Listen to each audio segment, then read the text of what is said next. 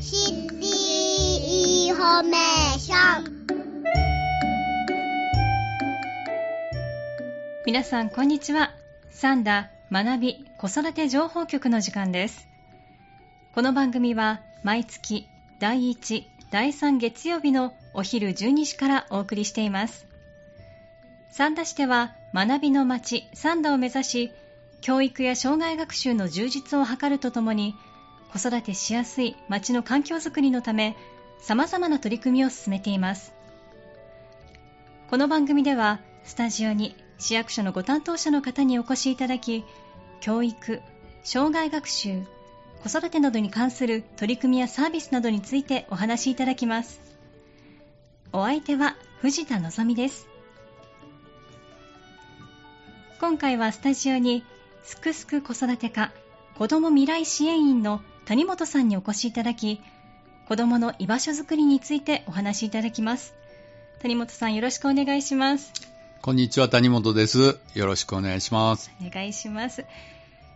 えまず谷本さんが今担当されている子ども未来支援員とはどのようなお仕事なのか教えてください。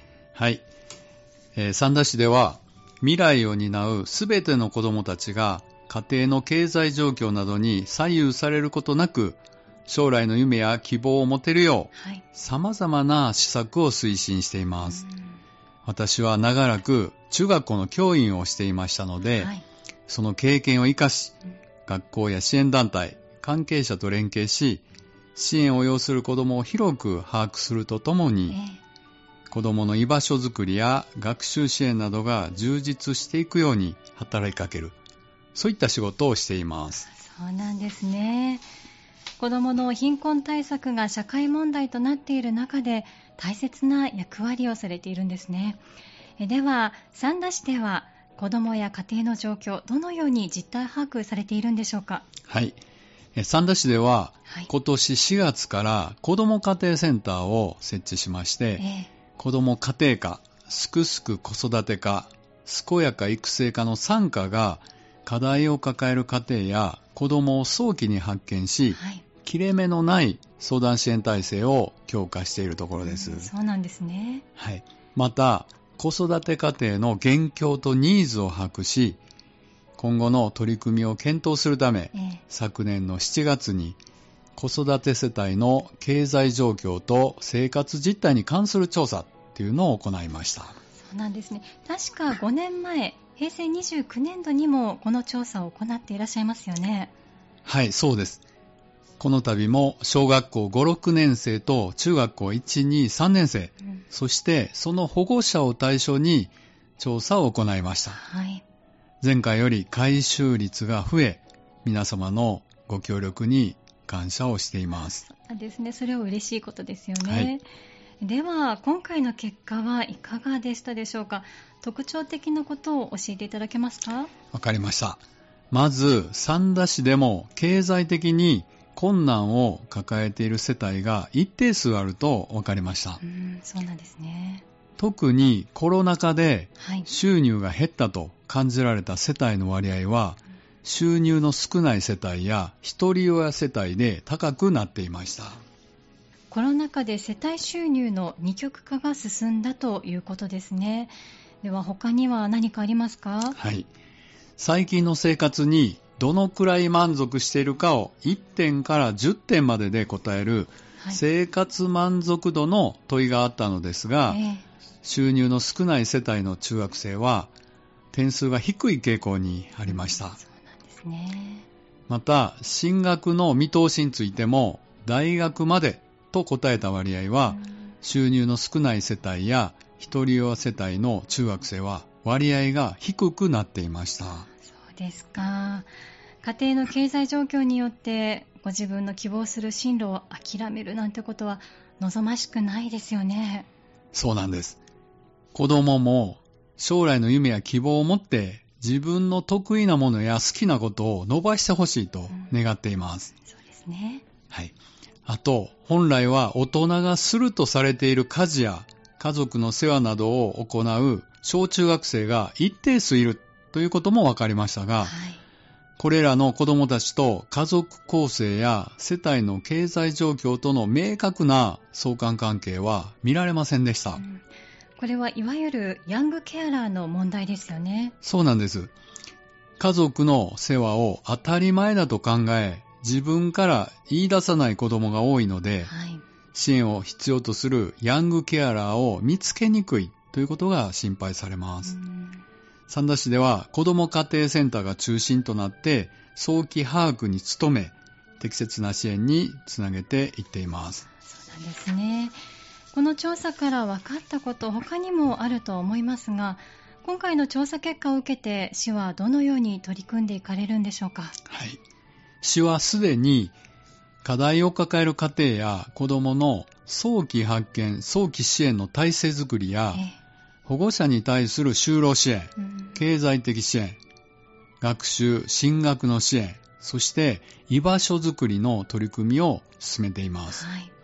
今回の調査結果を踏まえるとともに、今後示されます国の支援制度などを基盤にして、成長を支える環境づく環境づくりについて、具体的な支援や施策を検討する予定です。そうなんですね。その一つが居場所づくりということですね。具体的にお子さんたちの状況はいかがでしょうか？はい。学校が終わって帰宅した時に保護者が働いていてええ一人で、または兄弟だけで長い時間を過ごす子供がいます。そうなんですね。親とゆっくり会話することもなく、塾や習い事に行く忙しい子供がいます。うんコロナ禍で子供の成長期に必要な人との触れ合いや地域のつながりがさらに少なくなったという現実があります。心配な問題ですよね。はい子どもの居場所のニーズが高まっていますが、三田市ではどのような事業があるんでしょうか？はい。放課後の居場所として、一つは放課後児童クラブがあります。はい。共働きのような放課後に児童の保育ができない世帯の児童に対して、放課後の遊びや生活の場を提供しています。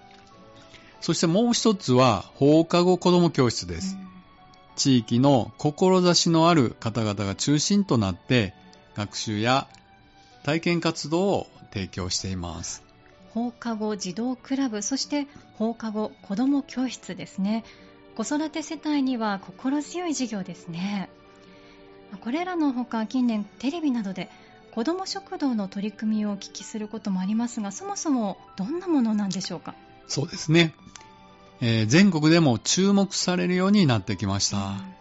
えー一般的に子ども食堂とは、えええー経済的な理由などで食事が十分に取れない子どもたちに温かい食事を提供するだけではなく、はい。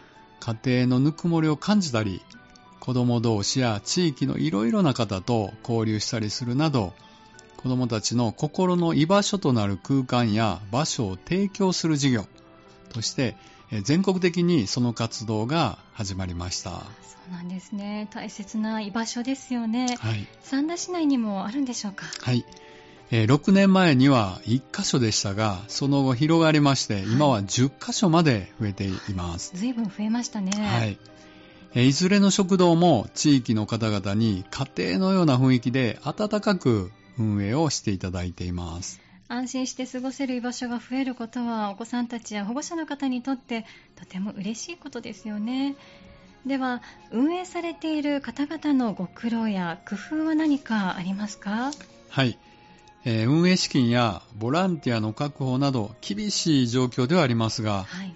子ども食堂にお米や野菜などの食材を提供してくださる地域の方々がいらっしゃったり、えー企業の社会貢献事業を活用したりしながら食材を確保されています。なんですね。はい。おかげで集います子どもたちが安い費用で温かい食事ができ、えー困りごとや悩みをつぶやける場、遊びや学習の場、ほっと安心できる居場所になっています。そうなんですね。では、それに対して三田市はどんな支援をされていますか？はい。えー三田市は市内の2つの事業所と食材提供についての協定を結んでいまして、はい。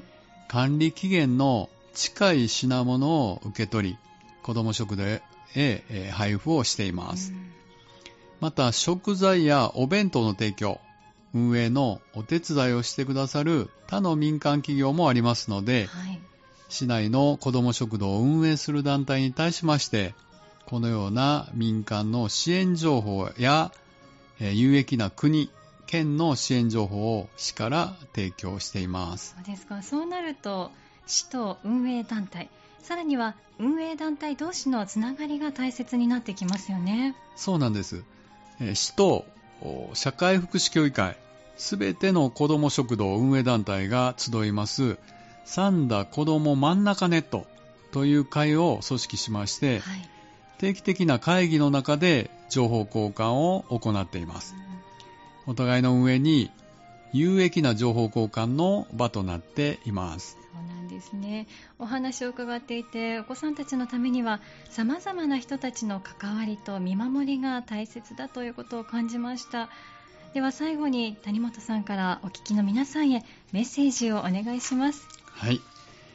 すべての子供が安全で安心して過ごせる居場所を持ちながら、様々な学びや体験ができ、未来に希望を持てるよう、今後も地域、関係者の皆様のご協力をどうぞよろしくお願いいたします。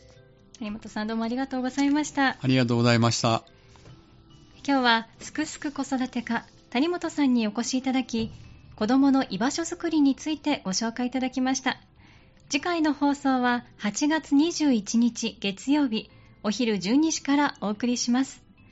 また本日の内容は三田市のホームページに掲載しますのでぜひご覧ください。三田学び子育て情報局。この時間は三田市が進める教育障害学習子育てなどに関する取り組みやサービスなどについて分かりやすくお伝えしてきました。さて次はどんなお話を聞かせていただけるのでしょうか。どうぞお楽しみに。